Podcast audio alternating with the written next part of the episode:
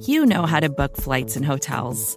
All you're missing is a tool to help you plan that unbelievable travel experience. That's why you need Viator. Book guided tours, excursions, and more in one place. There are over 300,000 travel experiences to choose from, so you can find something for everyone. And Viator offers free cancellation and 24 7 customer support for worry free travel. Download the Viator app now and use code Viator10 for 10% off your first booking in the app. Find travel experiences for you. Do more with Viator.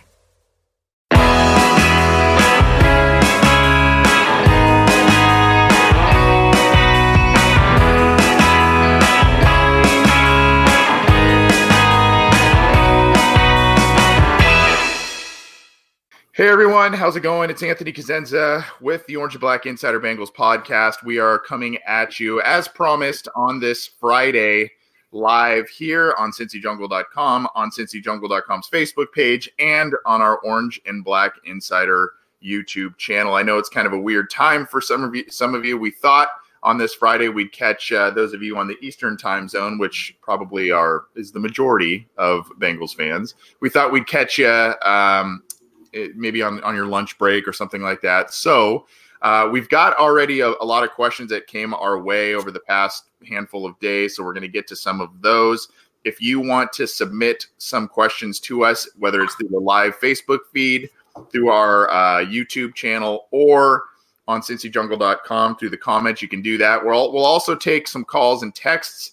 Uh, some of these that we have queued up are actually from voicemails and texts anyway, but if you want to give us a call during the live broadcast or shoot us a text 949 542 6241, we'll be taking those. So, um, John, how you doing, bud? Um, twice in a week, dude. We get to we get to do talk some Bengals. Twice in a week, Doctor Doctor Sheeran, Doctor Cosenza, ready to take your Bengals venting for another half hour. So let's, yeah, let's get exactly. on with this. Let's lay down on the couch and and tell me about your problems, right? Um, uh, you you you've got more of the doctor look with the with the skeleton guy behind you, Randall. Um, for those able to see the live video, you you got more of the the doctor, and you've got the colored shirt on. You got more of the the, the buttoned up doctor vibe going. Than All I, I need is a stethoscope, and I can be the like that fake doctor that tricked people a couple years ago. well, we're gonna we're gonna try and uh, play a little. Uh, play a little psychiatrist, I guess, for some of these Bengals fans because unfortunately the Bengals are 0 and 4 feelings are not great about the team right now, as evidenced by some of these questions we already have. So let's just tee it off. Off. Off. off uh, uh, an email from Jason Dickerson, who uh, lives in Germany, I believe. So this may be like nighttime for him. Um, uh, but he sent a, an email with quite a bit of thoughts, and and really he kind of said, you know, um, the the crux of everything was how long of a leash should Zac Taylor have? I, I mean, it's only four games in, uh, but we've seen already, I think, a bit of regression from the team last year under Marvin Lewis.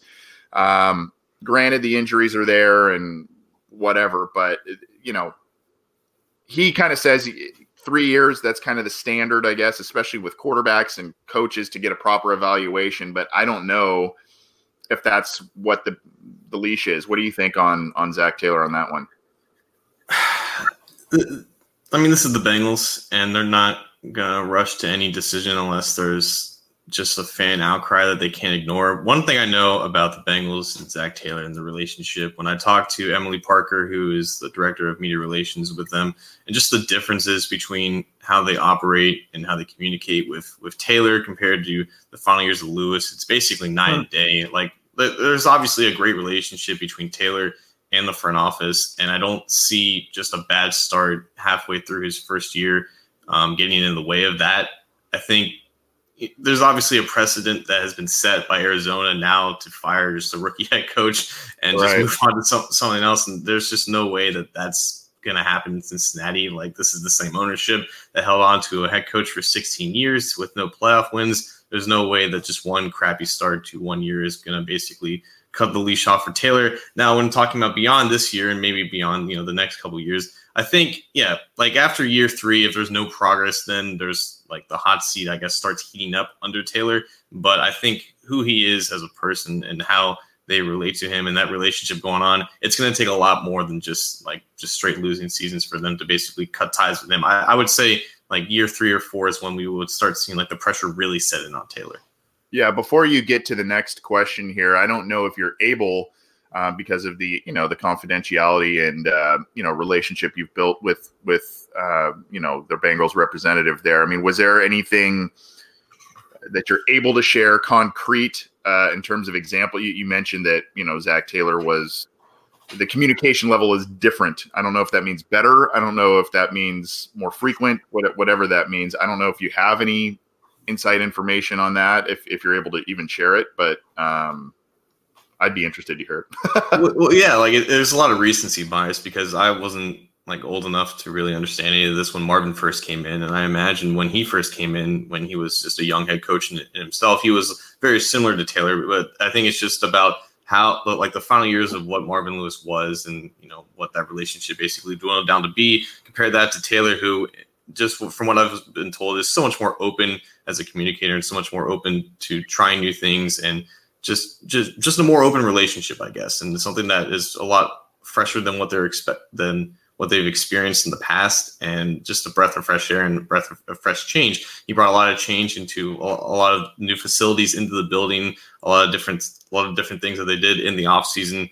It's just a, just someone who's a lot who is a lot easier to work with, and that's obviously coming with the with the age difference and whatnot. But uh, but still, at the end of the day, you need to produce as a coach, and I think they realized that you know this is not really his team yet. This is still a lot of the, the guys that Marvin brought in, and it's going to take some time for him to really you know implement what what he's trying to bring with with his own players. So the leash, I would say, is fairly longer than what other head coaches get at other organizations. Yeah, and this team has um, been known to be a bit more patient than uh, some other franchises in terms of uh, you know knee jerk reaction firings and all that good stuff. You want to go to the next one there, John? Yeah. All right. Uh, this one was from a frequent uh, listener of the show, Ken Dipple, via text. Is it already time to think about firing Anarumo, Lou Anarumo, the defense coordinator? And what about Jack Del Rio? Well, they tried to hire Jack Del Rio, and that essentially didn't work out. So I don't understand why they would try to go back to him in the middle of the season after firing the defensive coordinator that they waited 50 days to hire. Anarumo is the guy that obviously Zac Taylor trusts and the guy that who was brought in because of his relationship with Zac Taylor.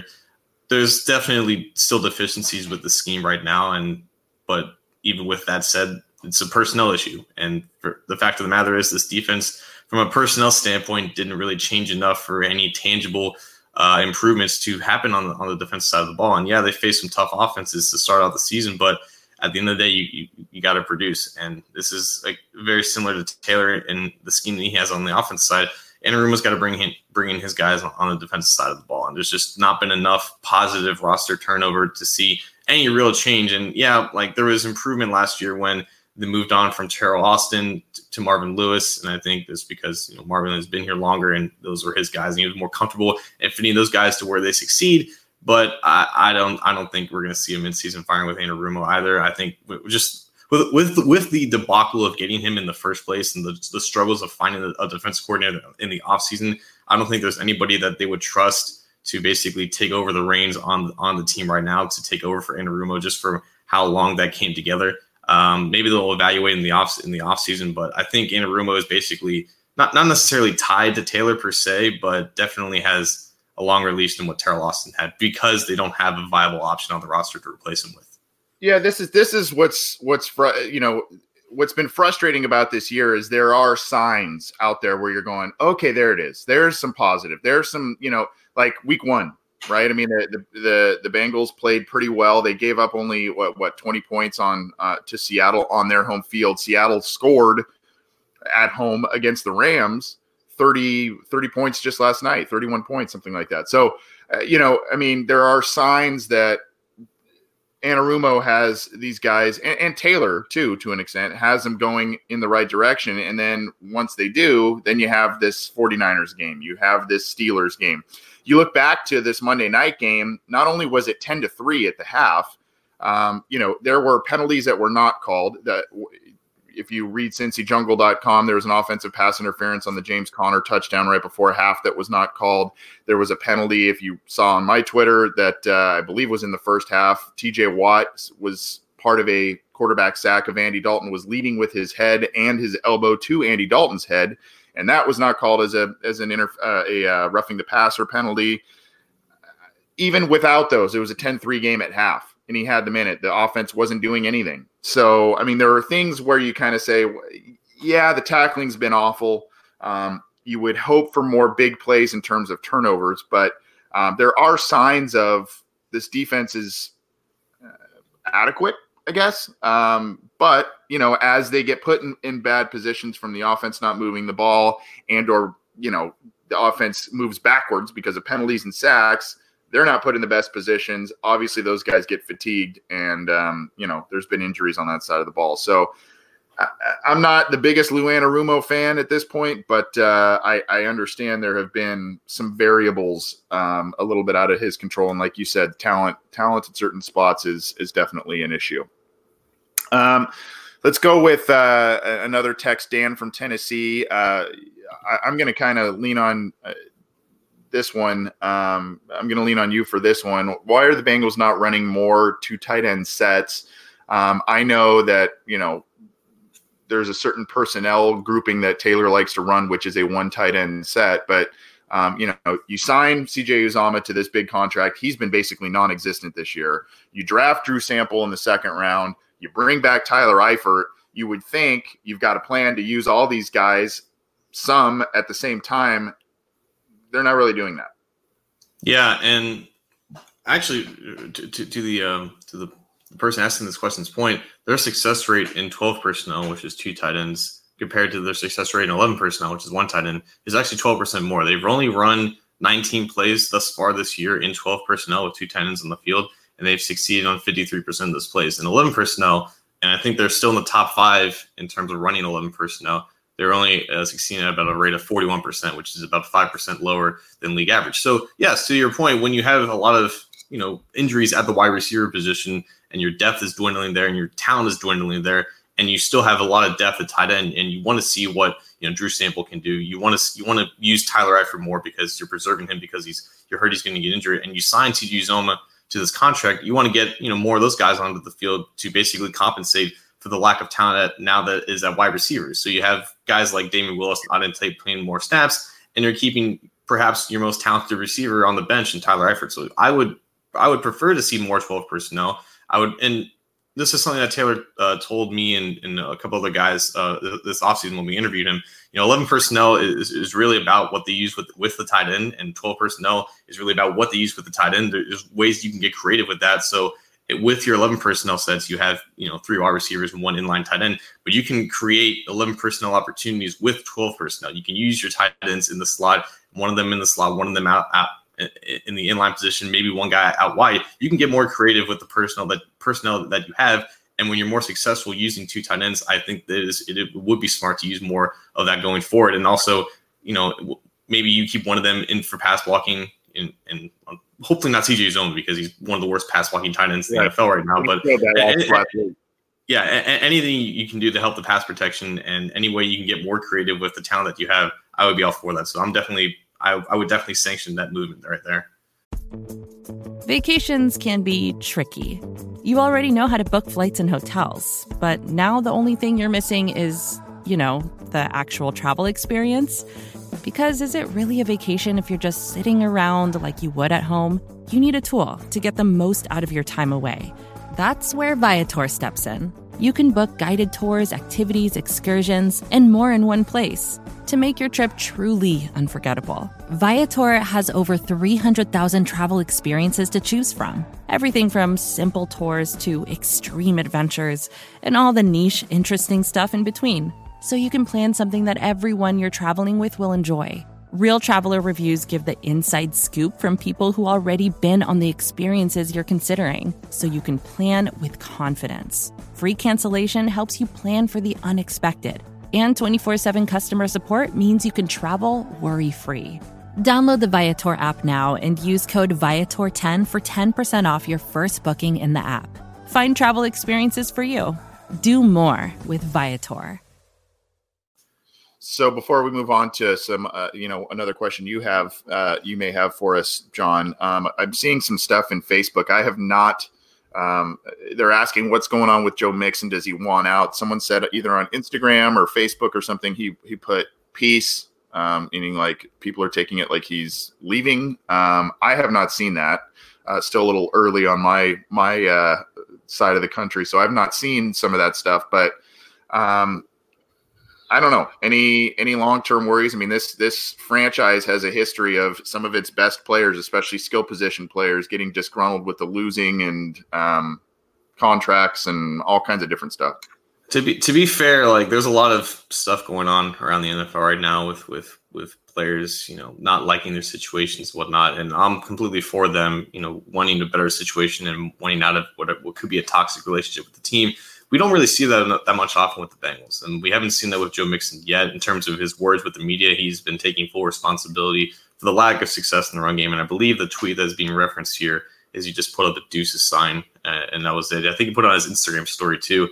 And I don't know if you've ever seen like like athletes just post like the eye emoji, and like whenever there's like a trade rumor going on, and I, I think. 90% of the time it's basically to troll us and 10% of the time there's any weight to it with, with with that, I'd always take it with a grain of salt. And nothing that I've seen or heard from Mixon up to this point would indicate that he's the type of guy that would hash out those emotions on social media like that, even though he's been a, a proponent and, and, urging the Bengals to do things over social media. But uh, I think until we see something more concrete, there's nothing really to worry about with that.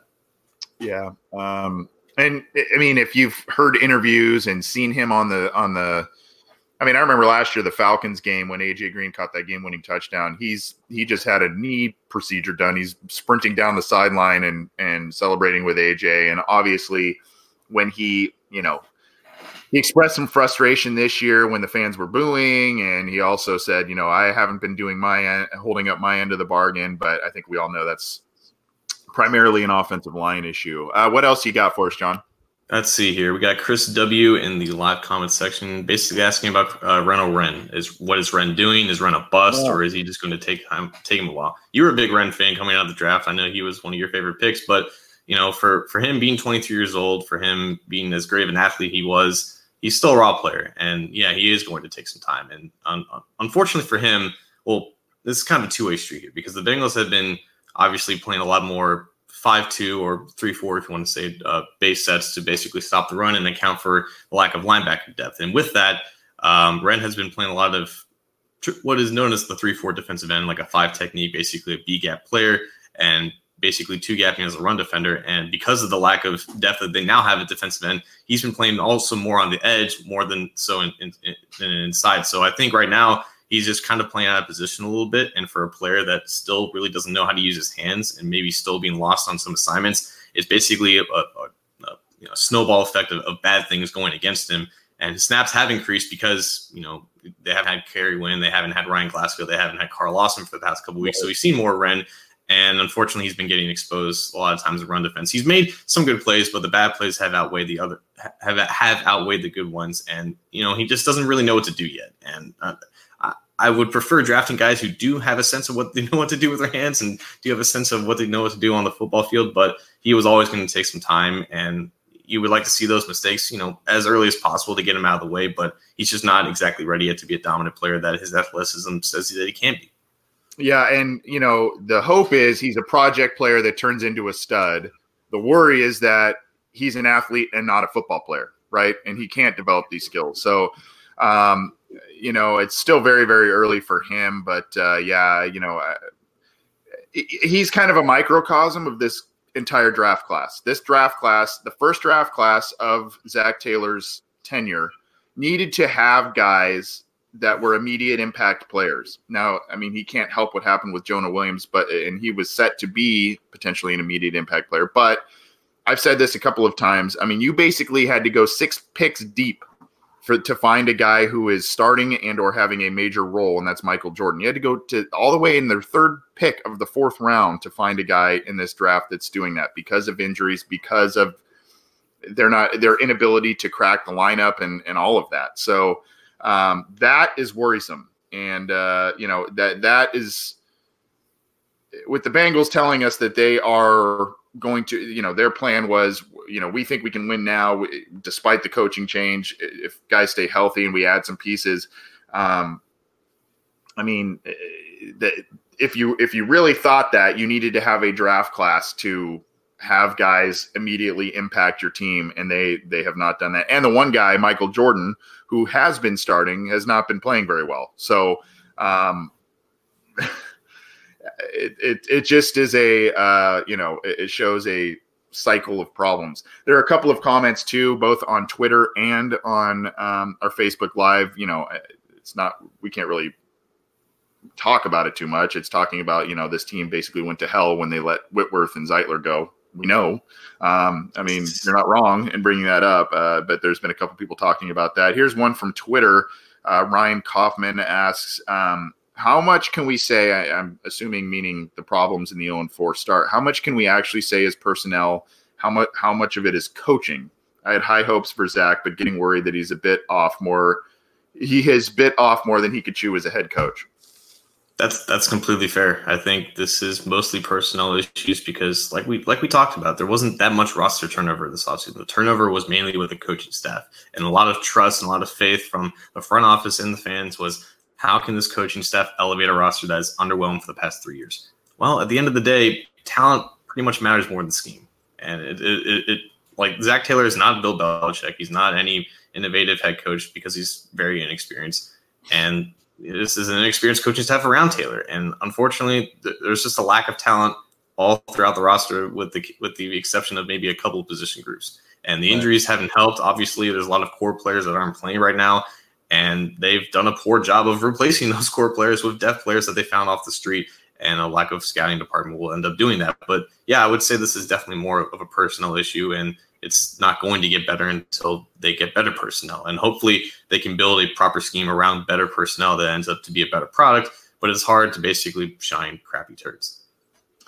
Yeah, I mean my my fear with I think that the Bengals' hope and fans' hope is that yeah, they've got this next McVay guy, a guy that can turn around a team right, you know, pretty much right away, get him to deep into the playoffs, and and kind of be this offensive guru guy.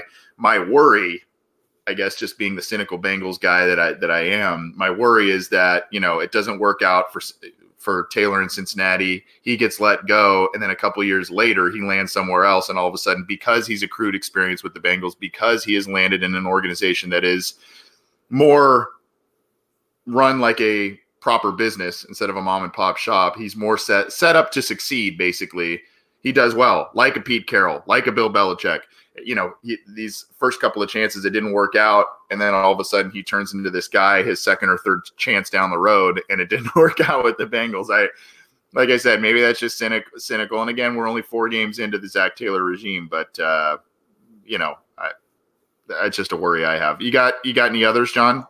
Yeah, let's see here. Did uh, Ken Evans Ken Evans asked, did Billy Price play better at guard than Michael Jordan? Well, uh, in the Buffalo game, I think Price played fairly well. Um, it, it, it, wasn't definitely a liability on that line, and that that was a better game for the offensive line than they played against Pittsburgh.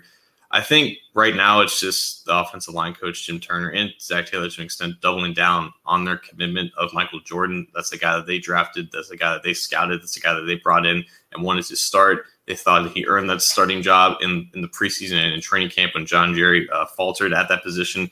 But I think the reality is right now Jordan's just not ready to start. A lot like Renell Wren is the guy that he's a great athlete at, at the position, but he just doesn't have any functionality to his game right now.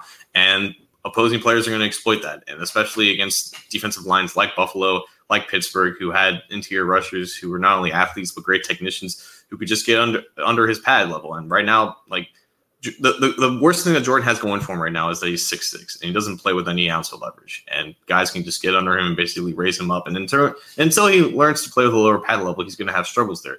Billy Price will always obviously have his like faults in this game because of his physical limitations, him being having short arms and being really aggressive in his sets. But right now, he's more prepared to start and play at a consistent level than Jordan. And I think the Pittsburgh the Pittsburgh game proved that. And their undying commitment to Jordan is very confusing to me but I also understand it from the perspective that that's a guy that, that they brought in and they're just stubborn into that fact. Yeah. Um, we've got there's a there are a number of texts and stuff coming through. We'll try and get to one or two more here. We're, we're running a little long, but uh, in case you are just joining us, I'm Anthony Cosenza. He's John Sheeran. We are part of the Orange and Black Insider podcast crew, and we're doing some live questions to kick off your weekend here uh, on this on this Friday afternoon. So thanks for joining us live, and thanks for downloading it after the fact if you were unable to join us live. It was kind of uh, we teased it on Wednesday, but it was a little impromptu uh, in terms of when we when we kind of hit the air on Friday. So thanks for joining us. Um, if you want to get proper notifications, aside from following us on Twitter at Bengals OBI and and reading CincyJungle.com for the posts. Subscribe to our channels and you'll get notifications of when our content comes out, when we're going live on our YouTube channel, and all of that. Uh, the the places where you can subscribe obviously YouTube. I mentioned our stuff's on cincyjungle.com and then iTunes, Stitcher, Spotify, Google Play, Megaphone. Our stuff is there, and you could you could subscribe to uh, one of those channels wherever you get your podcasts. Um, there's uh, there have been a couple of different text messages coming our way, John. Um, one is uh, unfortunately, we kind of addressed a little bit this a little bit with the Zac Taylor and coaching. Is I just wanted to acknowledge Danny from London is listening, so that's pretty cool. We've got someone uh, across the pond. Hope Danny's going to that game, uh, the the Bengals Rams game, because it's not in Los Angeles, so I'm not going. Um, it's a weekly thing. Yeah, uh, there was there was uh, one here. Um, saw a poll on Twitter. If the Bengals were sitting at number one and the Dolphins want to move up to take Tua, would you take their two top ten picks and Josh Rosen? Also, keep up the good work. Um, so two two top ten picks and Josh Rosen for the number one. If the Bengals were to have the number one pick, would you do that?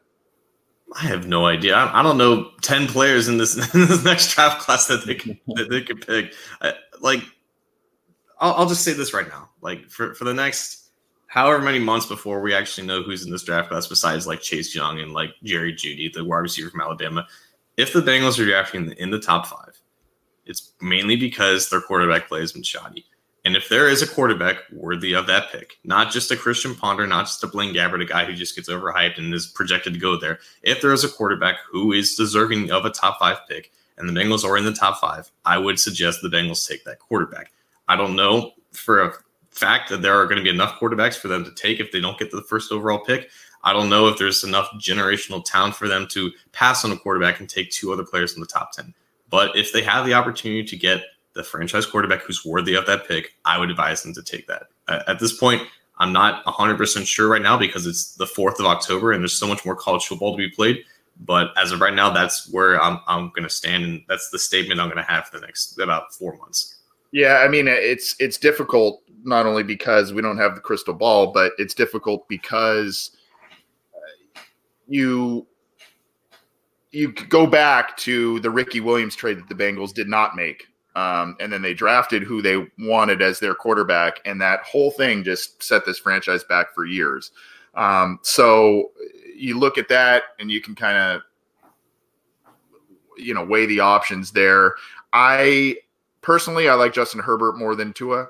Uh, so I mean, I guess if you're able to to move back and still get Herbert while the Dolphins may take Tua or, or something like that, then I would do that. I mean, both seem very promising. I just think that Herbert does more with less around him in terms of talent than than Tua does, uh, because Alabama's Alabama. But you know, uh, there are people who think Tua is much better than Herbert, and I understand that too. So, um, you know, I, I, I it's it's a hard one to say. Um, I, I, would maybe say yes, depending on you know where those picks are and what you you know all that kind of stuff. But uh, and you know you're you're also talking about getting Rosen. Um, he's he's this kind of guy, a roller coaster himself. So I, you know, and who knows how he's going to react in terms of being on three teams in three years. Big ifs there. Um, I don't really see it happening, and I don't see the Bengals having the number one overall pick anyway. But we'll see. Any others we want to get to before uh, we get out of here, John? Yeah, just I'm, I'm just not looking forward to these don't waste a pick on a quarterback when they need to draft offensive line. I'm not looking forward to that debate. Uh, let's see here. Why is Andre Smith here? Because they yeah, have two scouts and they knew Andre Smith's name. and they didn't want to sign Donald Penn because they haven't worked with Donald Penn before. A lot of familiarity, a lot of that going on in the Bengals scouting report. Uh, anything else? No, that, that that just about does it. Yeah, yeah. I mean, there's a, there are plenty others that uh, there was a long one too, uh, a, a, really well thought out. Fortunately, it was a little long to get to on the on the air, but it was from uh, from Todd in Scranton, PA. Todd in Scranton. Um, long. Uh, we'll, we'll maybe try and get that on on the next episode or something. Um, he's uh, obviously a fan of The Office, but he's deep in Pittsburgh in uh, Steelers territory. He said, um, and he's a Bengals fan, so I don't envy him on that front. But um, thanks everybody for tuning in. Thank you for submitting all of your questions. We tried to get as many as we could on the different platforms we're we're, we're juggling and simul simulcasting on. Appreciate you joining us. Um, enjoy your weekend. Be sure to subscribe to our channels YouTube, Spotify, Stitcher, iTunes, Google Play, Megaphone, all that good stuff. Keep it to cincyjungle.com for all of the breaking news, opinions, analysis, injury news, all that good stuff. And of course, we'll be back on Sunday for post game reactions as the Bengals take on the Cardinals to see who gets their first win. Yay, in week five. Um, thanks, John. Have a good weekend, bud. You too, man. All right.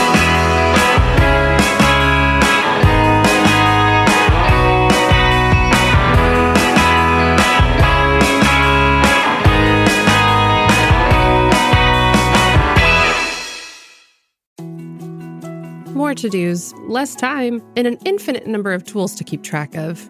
Sometimes doing business has never felt harder, but you don't need a miracle to hit your goals. You can just use HubSpot because their all in one customer platform can make growing your business infinitely easier. Imagine this high quality leads, fast closing deals, wildly happy customers, and more benchmark breaking quarters. It's not a miracle, it's HubSpot. Visit HubSpot.com to get started today.